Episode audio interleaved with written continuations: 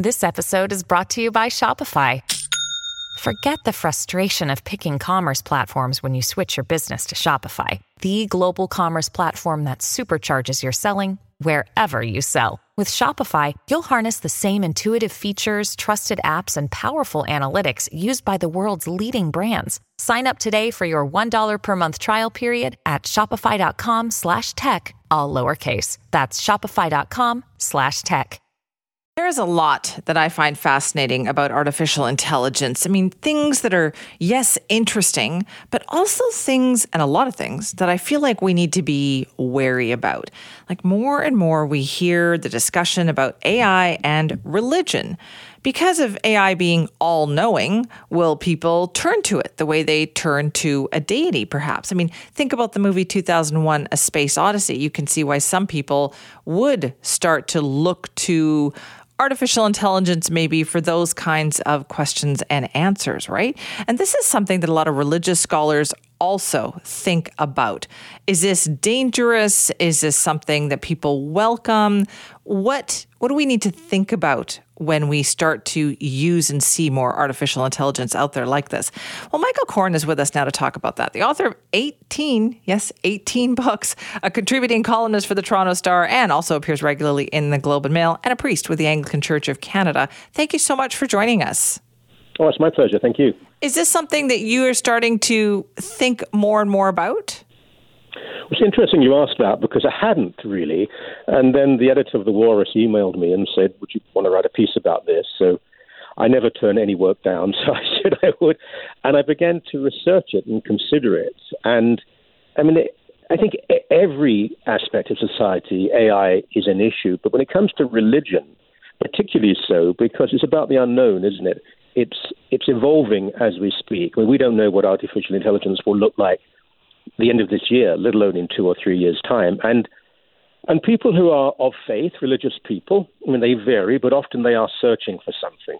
That's a good thing. It's good to search, but it can also mean that you are grasping for something too. And yes, AI can present answers.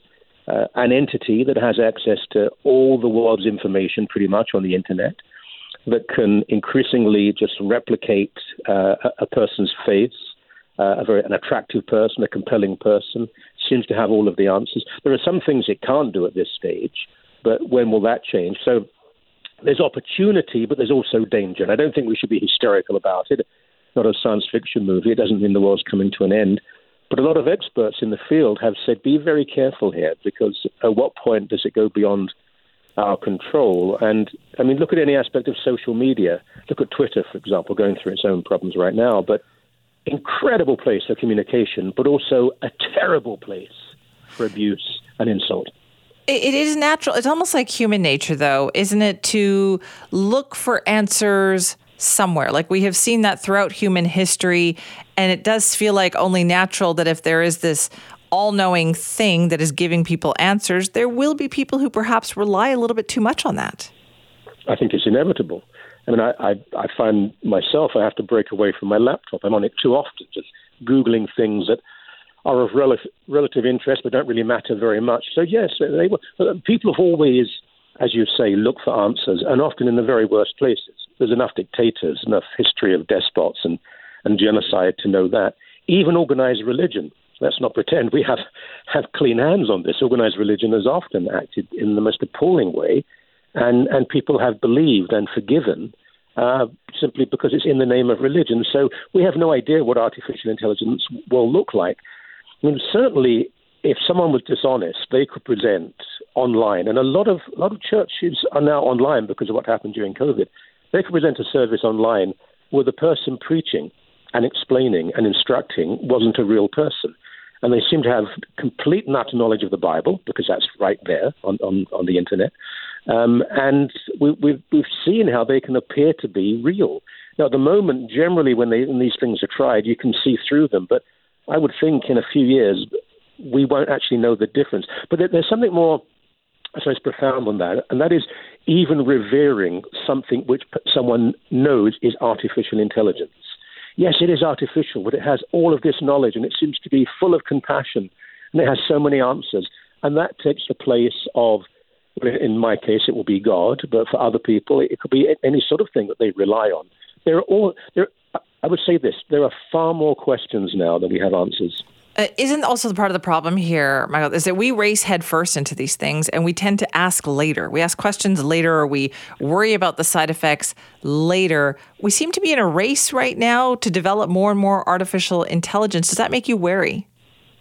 Yeah, very much so. Well, it's a market, isn't it? We live in a market economy and 24 hour news. We say things in the news and they turn out not to be true because if you check them, then you can be the second or the third rather than the the first person on the scene.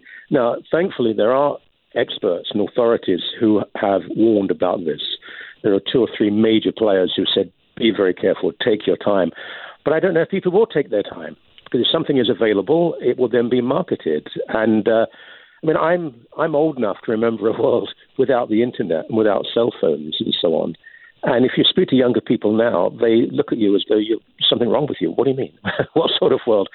Well, in 10 years' time, what will be the assumed nature of, of, of culture and communication and religion? Will it be based around artificial intelligence?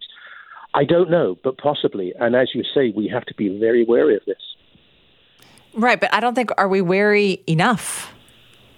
I don't know.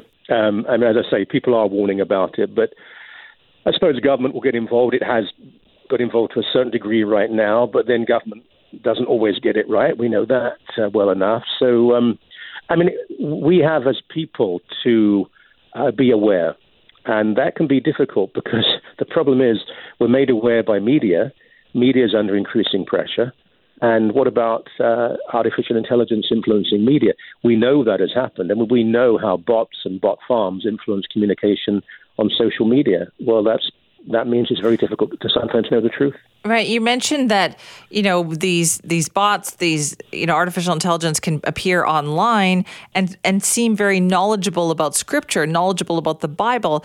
Do you feel mm. sometimes that that is all it takes? Then, if, if if there is an authority that feels knowledgeable about the Bible, then people will start to listen.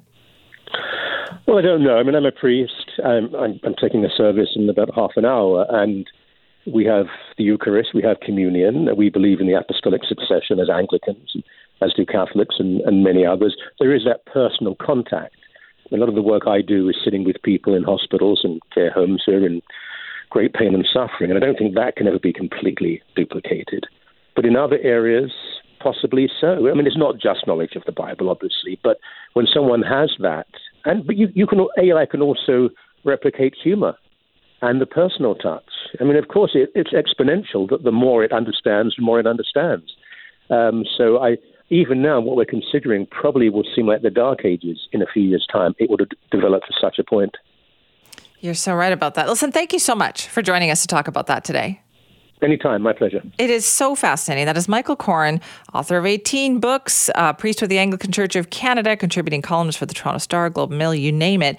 But talking about religious issues and artificial intelligence, and this this does you know, really start to fascinate me here because think about the, even the advent of television. Remember with those first televangelists, there must have been debate and discussion about that too. Like, oh, can you do that on TV? Is it the same as going to church and having that commitment? And now we're talking about is this the same having AI preach to you online?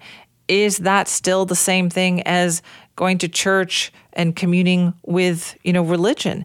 And is it going to get too far along before we start to think that maybe this isn't a good idea, right? If you want to weigh in, simi at cknw.com.